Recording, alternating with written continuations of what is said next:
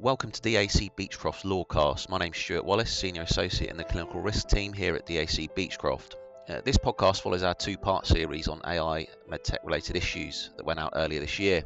In the first edition, we looked at AI and technology in the NHS with Tom Lawton, Head of Clinical Artificial Intelligence at Bradford Teaching Hospitals, NHS Foundation Trust. Uh, in the second edition, we looked at um, the insurance side of things with Richard Hearn at Howden Group. Uh, these podcasts come off the back of DAC Beachcroft's uh, AI in Healthcare report, which brought together leading clinicians, regulators, developers, investors, and lawyers to discuss the ways that AI technology is transforming the UK's health system. Uh, our aim within these podcasts really is to continue the conversations from that report. In this edition, we consider the issue of liability in the AI medtech context. I have with me Kit Fotheringham from the University of Bristol Law School alongside Tom Lawton. Firstly, Tom, welcome back. Uh, it's great to have you here again, and I'm very much looking forward to hearing what you have to say on this topic. Thank you. Before before we get into that, though, Kit, um, it'd be great if you could just introduce yourself to our listeners in a bit more detail. Yes, certainly. Uh, so I'm Kit Fotheringham, and I'm a postgraduate researcher in law at the Centre for Global Law and Innovation at the University of Bristol Law School. I've written two papers with Dr. Helen Smith, who is a registered nurse uh, and is now a research associate at the Centre for Ethics and Medicine, also at the University of Bristol. Uh, those two papers are open access, so they're available for anybody to download and read for free, and we encourage you to do so. Um, the easiest way to find them is probably just to search for Dr. Helen Smith and Kit Fotheringham at the University of Bristol. You'll find them easily on our research profiles there. Um, but the two papers in question are Artificial Intelligence in Clinical Decision Making, Rethinking Liability. And the second is Exploring Remedies for Defective Artificial Intelligence Aids in Clinical Decision Making in Post Brexit England and Wales. Brilliant, Kit. Uh, we, we're going to. I'm going to ask you in a minute to sort of kind of um, give us a high-level summary of what those papers are, if that's okay. Uh, uh what uh, what I want to just say before we get into that is that I, I haven't got any particular view myself, um, and I'm not seeking to impart any sort of legal advice on these matters. I think my role really in this podcast is to to act as a facilitator conversation between you, Kit, as our academic expert, and, and uh, you, Tom, as our as our clinical expert. Kit, as you've said there, you, you've already published work in this area already, and um, as has uh, as has Tom, um, and as you said, the work that work's already out there in the wider domain. I think yours is Tom two, is it? Have I got that right? Uh, yes. So um, we have uh, the well, we've got a number of papers up uh, on various aspects of AI, but uh, the latest one we're working on at the moment is actually on a preprint server um, and it's uh, talking about liability sinks, which is is similar to the sort of moral crumple zones that uh, I think Kit has talked about in in his papers. Um, obviously, focusing on liability rather than uh, ethics. Yes, yeah, yeah. Okay, all right. Well, I think we've got to a point here where it would be, be great if you could give us a, a, a just a, a, high level summary, both of you, of the work that, that you've you've done and are doing. I think probably let's start with Kit as, as the academic Kit. If you want to it'd be great to, if you could just sort of summarize where what those papers look at and, and go into, and then we'll we'll we'll we'll get to we'll get to Tom. Certainly. So uh, this all grew out of a conversation that we had pre-COVID um, over a coffee in an afternoon, where Helen uh, came to me, and with her background in hospitals and nursing, she knew of problems with liability and having to defend claims, and was asking me, as her lawyer friend, uh, how is the law structured around that? So, within about an afternoon and several cups of coffee later, I'd pretty much taught her um, first year undergraduate taught, um, which was a feat in and of itself. And out of that conversation, we realized actually there is a big problem here uh, in that the way current negligence doctrines are structured uh, means that there's an uneven spread of liability between clinicians and software developers developing medtech applications. Uh, the second paper uh, looks more in depth at potential routes uh, for product liability, which is a form of liability which doesn't require any proof of fault. And that might be an easier route to compensation for patients who might be harmed uh, by a defective um, application. I see. Yeah. Okay. I've I should say I've, I've read both of those uh, articles and they are they are they are very very interesting. Um, it kind of took me back to university days of reading um, academic papers, which I which which as a lawyer at the coalface now we don't really tend to do very much. So it's quite nice um, being able to do that. Um, Tom, uh, yeah, so um, my own interest in this um, came from a, a, history of working with the Assuring Autonomy International program at the University of York. Um, but more specific to, to this aspect of it, um, it's in my role um, clinically dealing with AI, and AI companies come along and they try and sell us something, and it sounds great. And the uh, question I always ask is around safety and um, potential liability. And invariably the answer that these companies come out with is don't worry we put a clinician as the final check they they have the final say and you know therefore things are safe and the assumption there is that the clinician is is taking on the liability for the system as a whole because they are the, the final check that, that says whether whether things are okay and and every single AI company seems to just throw this this clinician in there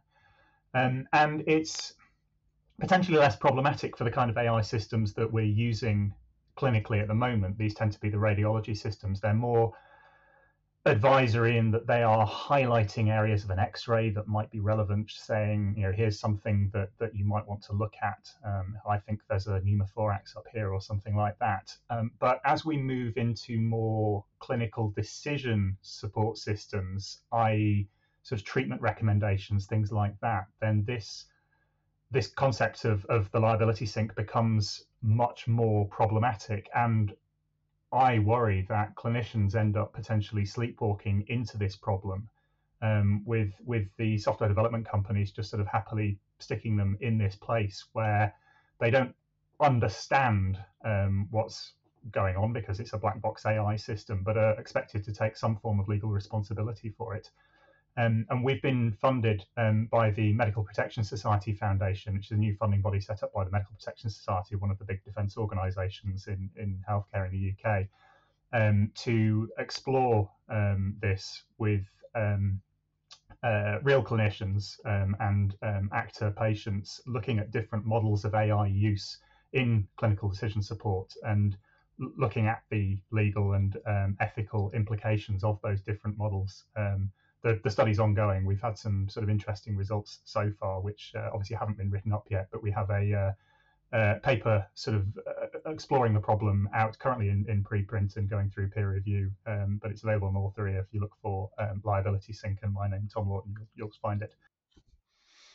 Yeah, again, which I, which I've looked at, and it's it's there's some there's some fascinating stuff in there, and I want to get into that in a bit more detail actually now in terms of the issues that both of you see, Kit, Kit with your academic hat on and Tom with your clinical hat on, getting into a bit more detail around um, the issues that, that, that, that exist in, in the context of AI and medtech on, on, on the issue of liability.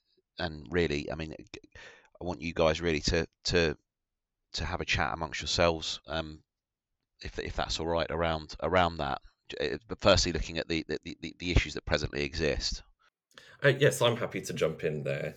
Um, so I would agree with Tom that a lot of that seems to fall unfairly on the shoulders of clinicians, um, whereas as a whole, um, it should be a shared enterprise between uh, those who are providing the care at the coalface, the clinicians, the nurses, the doctors, um, our wonderful NHS staff, uh, as well as um, those who are uh, innovating and creating uh, these new um, devices. Uh, and the problem comes with uh, that intervention um, where the clinician is put in between the patient and the machine. Uh, and as Tom Lawton uh, indicated, that does lead to what we've called in our paper a moral crumple zone, um, where all of that liability comes on one side of that, on the clinician side, uh, because they're the one most close to the patient. And in law, um, through the doctrine of novus actus interveniens, uh, the new intervening act, that means that because of their close proximity to the claimant, um, they are responsible for mitigating any damage that occurs to the claimant. Um, now, the problem with that is that it doesn't reflect the full amount of risk that exists in that space because some of that risk didn't come out of the clinical environment at all. It came from the design and operation of uh, those um, medical devices. Uh, so, what Helen and I looked at was the model proposed under the Automated and Electric Vehicles Act 2018. Uh, that was trying to solve a similar problem with self driving cars, uh, where the emphasis there is putting the the claimant first because it's more important that the claimant is able to swiftly recover and get the compensation that they need in order to do that um, and how can that liability be pooled in such a way um, that gives swift justice for the claimant and allocates that risk fairly amongst everybody else? That, that that's that's interesting kit. I'm i'm what I'm interested to pick up on there, Tom Tom mentioned obviously that you've got you've got a scenario where you've got a um, an X-ray, you know, an AI interpreting an X-ray, uh, and and, it, and, in that scenario it's, it's fairly simple. You've got the AI interpreting the X-ray, then you've got the clinician, then you've got the output. Um, but I think Tom had mentioned there about um, potentially different scenarios where it becomes a bit more grey in terms of the AI, the technology that the that the that, that's being used. Can we can we explore that further? Yeah, I think uh, certainly having having read Kit's papers here, and I largely agree on what the problem is, and maybe our sort of area of disagreement, or not disagreement, but um, the the sort of different approaches that we've suggested is is how we deal with it, and the approach that I suggest. I mean, I'm a clinician, so I don't know don't, don't know the law well enough. Um, but it's a, a, a, clinical solution. And it's based on the idea that clinicians are actually very happy to soak up liability. We do it all the time. Um, so it's not necessary to remove the liability from us necessarily.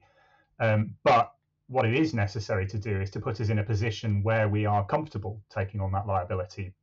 And the distinction that I try and make is between AI systems which um, act to provide information to a clinician to help them make a decision, and AI systems that try to make that decision themselves.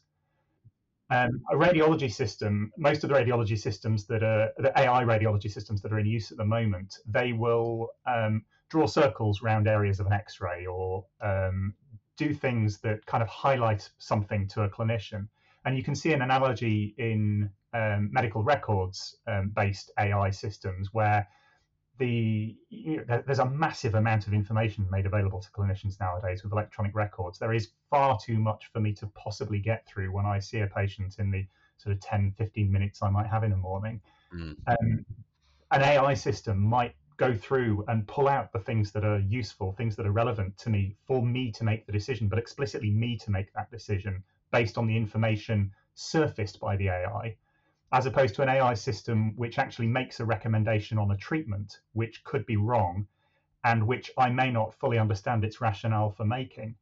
Um, and to, to take the point that Kit was making earlier around the, the liability sink or moral crumple zone, it actually gets even worse once you consider the system with the AI in it, because it, has been um, demonstrated time and time again, and we've been we, we've had a number of discussions with our patient panel on our project that actually disagreeing with the AI is incredibly bad for the clinician um, and for the system as a whole.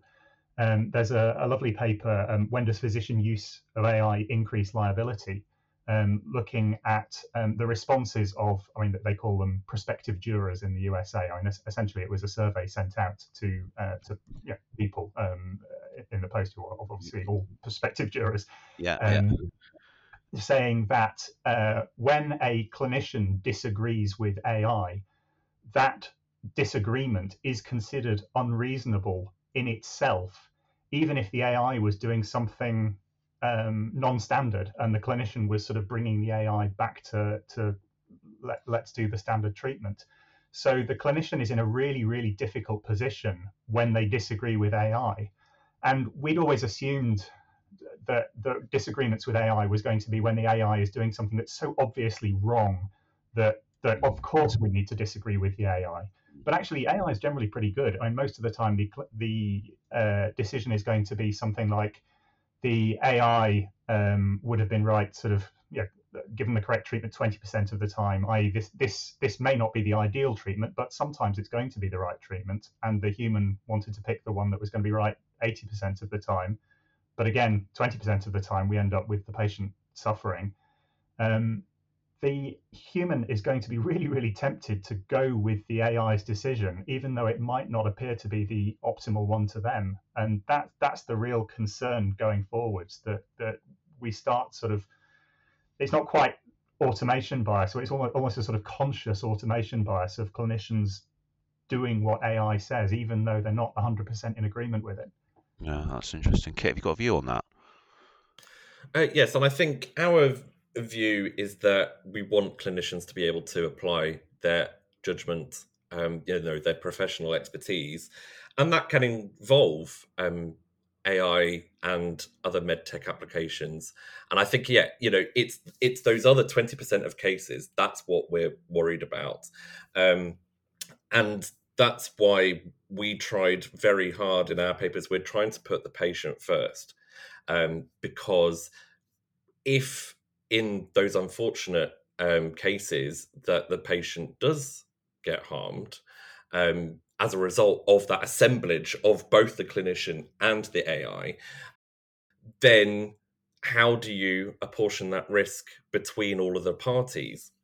And uh, that's where we think that risk should be shared, whilst at the same time um, allowing for a route to liability and a route to claim that is quick and easy and straightforward um, uh, for the patient. So, and this is what the model um, of the Automated Electrical Vehicles Act looks at. So, there they um, treat the claim as against an insurer, and so long as the facts are borne out, the insurer must pay out. That's what the law says under that scheme. Now, that scheme's not yet in operation because we don't have self driving cars with enough autonomy um, for that to happen. But that is a scheme that all of the insurers have signed up to, and it's it's uh, in the statute there.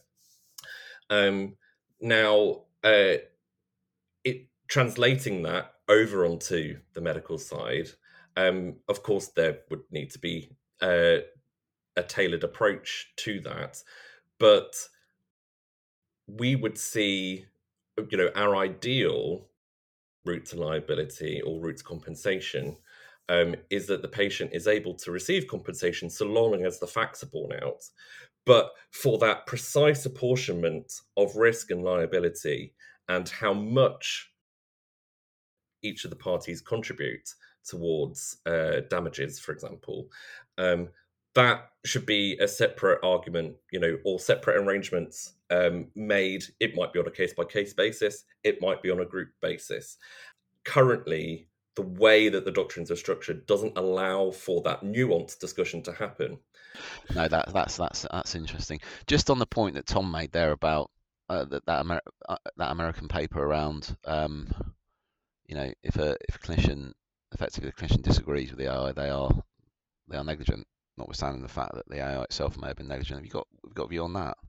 Um, yes, I mean it, it's interesting uh, that the survey participants are cast as potential jurors, and I think this is where the same people, if they were patients, would you know, and they were asked to put themselves in in the view of a patient would see it completely differently. Um, I'm sure quite a lot of those people would change their response based on their position within that. So if they are there looking at, you know, jurors, I'm going, how are we going to, you know, who are we going to hold liable here? You might well say, yeah, the clinician, because they should, you know, they should use all the tools at their disposal. That's a reasonable argument to make. But as a patient, what you're concerned about is I've been harmed. I need the compensation in order to help my recovery. I need that quick, and I and I'm not really concerned as to whether it's the clinician or the developer of the um, machine. Um, I just need that compensation now. You can argue that later, um, and I think that's where our approach gets to that um, nub quicker um, but also allows for that development over time, you know, with the common law, um, with its evolution over time, to get into that nuance without uh, leading to lengthy litigation, which disadvantages the patient and our claimant here. Yeah, and, and your your approach on the basis that it's the patient first. Um, yeah, I, I, see that. Um, I think one of the things we're assuming here um, to, to sort of jump on the point about the, the patient needing compensation is whether or not the decision was a reasonable one and actually led to the harm. And I think we we risk sort of setting up this this sort of false dichotomy of a, of a, a decision that's correct and a decision that's wrong. And in medicine, uh, things are rarely quite that clear cut. So we sort of have this imaginary scenario of I have a, a patient in front of me, and I believe um, that the correct treatment is treatment A. Treatment A is going to make them better 80% of the time and worse 20% of the time. And in the other 20% of scenarios, treatment B would be the better treatment, um, and it would make them better, I believe, 20% of the time, make them worse 80% of the time. Now, both of those are plausible treatments. Obviously, treatment A in this scenario is the one that I should choose. Um, but if I choose treatment A, there is still a one fifth chance that actually the patient comes to harm. Now, if I have an AI system that's recommending treatment B, it may, in one fifth of scenarios, turn out to have been the correct decision. And that's that's the real sort of sticking point is when we come to the sort of after the fact where we we assume the, the harm has now occurred and we look back how reasonable was it for me as the clinician to have overruled the ai that was making this 20% call but actually retrospectively turns out to have been correct um, have i been negligent at all as a clinician is is there even a case yeah, that's really interesting, Kit. Uh, yes, and I think you know there's a whole host of cases. Uh, I think well where again the patient is put very much front and center. Um, that it's for the clinician, you know, as part of that range of reasonable responses to make, um, needs to inform the patient of their thinking. Um, and I think that becomes harder when you're trying to scrutinize what the AI is doing because a lot of those systems are what we might call a black box, which is really to say that the systems will produce an output, but it's hard to trace um, where the algorithm has gone in terms of making that decision. You know, even in the case where it is right in that tiny percentage of cases, um, how do we know that you know it, it, it's just correlation and not necessarily causation. We can't trace that chain backwards. Whereas in law, we are looking at causation. We do have to try and uh, trace that chain backwards. Um, I wonder if we could bring in the question of product liability because, as a different approach, um, that sort of gets us away from um, those questions of was this a reasonable course of action um, because it's less to do about uh, what happened and whether there was any negligence on part of the uh, parties, but more about the the machine and the algorithms themselves and whether they're up to the task. Yeah, I, I, do get into that, Kit. Yeah, please. I'll be interested to hear Tom's thoughts on that once you've once you've covered that. Yeah. So the advantage for the patient with product liability uh, is that the claimant bypasses the clinician entirely. They they're not going to sue the hospital. They're not going to sue the doctor. They're not going to sue the nurse, um, and they go straight to the manufacturer or the developer of the product. Um, and we've had this for uh, coming on forty years now. It has led to safety improvements um, because it gives that incentive for manufacturers to get it right first time in designing their products. Um, we can all think of consumer appliances, you know, some that just spontaneously burn, burst into flames, you have a claim there in product liability. Um, and uh, but you don't need to prove that anybody was particularly at fault with that. Um, and that gets past that bit of was it a reasonable response for that clinician to apply or to disagree um, with the advice of an algorithm that that that's interesting, Kit. I mean, it, eh, I'm just thinking, uh, evidentially, what, what what you're getting into there then is proving that the AI system itself is faulty. From a, from an evidential point of view, how would we go about proving that? I mean, that that to me sounds like that's going to be quite an expensive job. Uh, have you given any thought to, to that in terms of how how you know on, on the ground how that might play out? Yeah and I, I think this is where it needs to be seen as part of a package. You know we're not going to discount negligence liability nor are we going to put all our eggs in the basket of product liability. But there may be cases where it's quite obvious that there's been a defect. It could be for example that the uh, the training set was biased towards one particular type of patient, um, but was applied to a different type of patient. And that could be one way of establishing a defect there. I think uh, with that, because it emphasizes the harm um, to the claimant, that's much easier to prove because uh, a patient isn't going to be bringing forward a claim unless they can prove that they've uh, suffered harm. And how have they suffered that harm? You know, if we discount what the actions of the clinician were, which might have been very minimal, it might simply have been plugging the results into uh, the algorithm. The algorithm spits out the output, um, and the clinician just effectively ends up being the messenger for that. I think with there, there, there is evidence of a defect um, latent in that. Um, now, of course, with lots of algorithms being a black box, of course, it can be quite an expensive and lengthy endeavor with that. Um, but I think this is where, if it's a more obvious case of defect and loss, that could be a much quicker way um, for the patient to uh, obtain compensation. That's interesting. To, to Tom, the, the product liability angle that Tom's talking about there, do you agree with that? Disagree with that? Or have... um, I'm starting to stray out of my area of expertise, but I, I was um, discussing this with uh, our team's legal expert, Dr. Philip Morgan, um, and I hope he won't be too upset with my probable misunderstanding of what he has to say.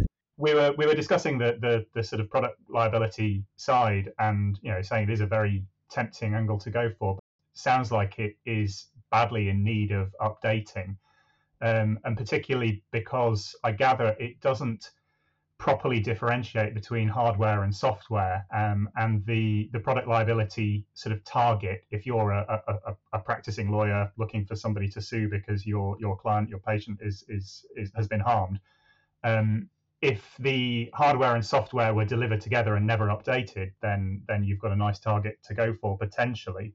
But if there has been any kind of software update um, since delivery, then the whole area becomes a lot more complex and it becomes very very difficult um, in law to um, to establish the product liability, and hence the clinician sat there as the sort of closest uh, you know, the, the, closest person to the harm um, becomes a nice easy target to go for. Um, and that's that's kind of where the product liability thing falls down. Um, not so much in in terms of uh, how it should operate, but just in terms of the way it's just not been not been kept up to date. In you know, but with the way that things work nowadays, which is generally that the the hardware comes first and the software is is sort of you know repeatedly updated over, over time. Mm, mm. Kit, you on that? Yeah, uh, and I think uh, Tom and I are in broad agreement um, that a lot of this area is in bad need of reform, um, and neither uh, negligence liability nor product liability are a silver bullet in this regard. Um, and I think uh, we need to look at all of these in the round and include these as all part of our tool set. Okay, I think that's probably a good place to stop. All right, well, thank you very much, both of you, for your time and for your thoughts really, really interesting. Thank you very much. Thank you, Thank you for listening to this episode of Lawcast.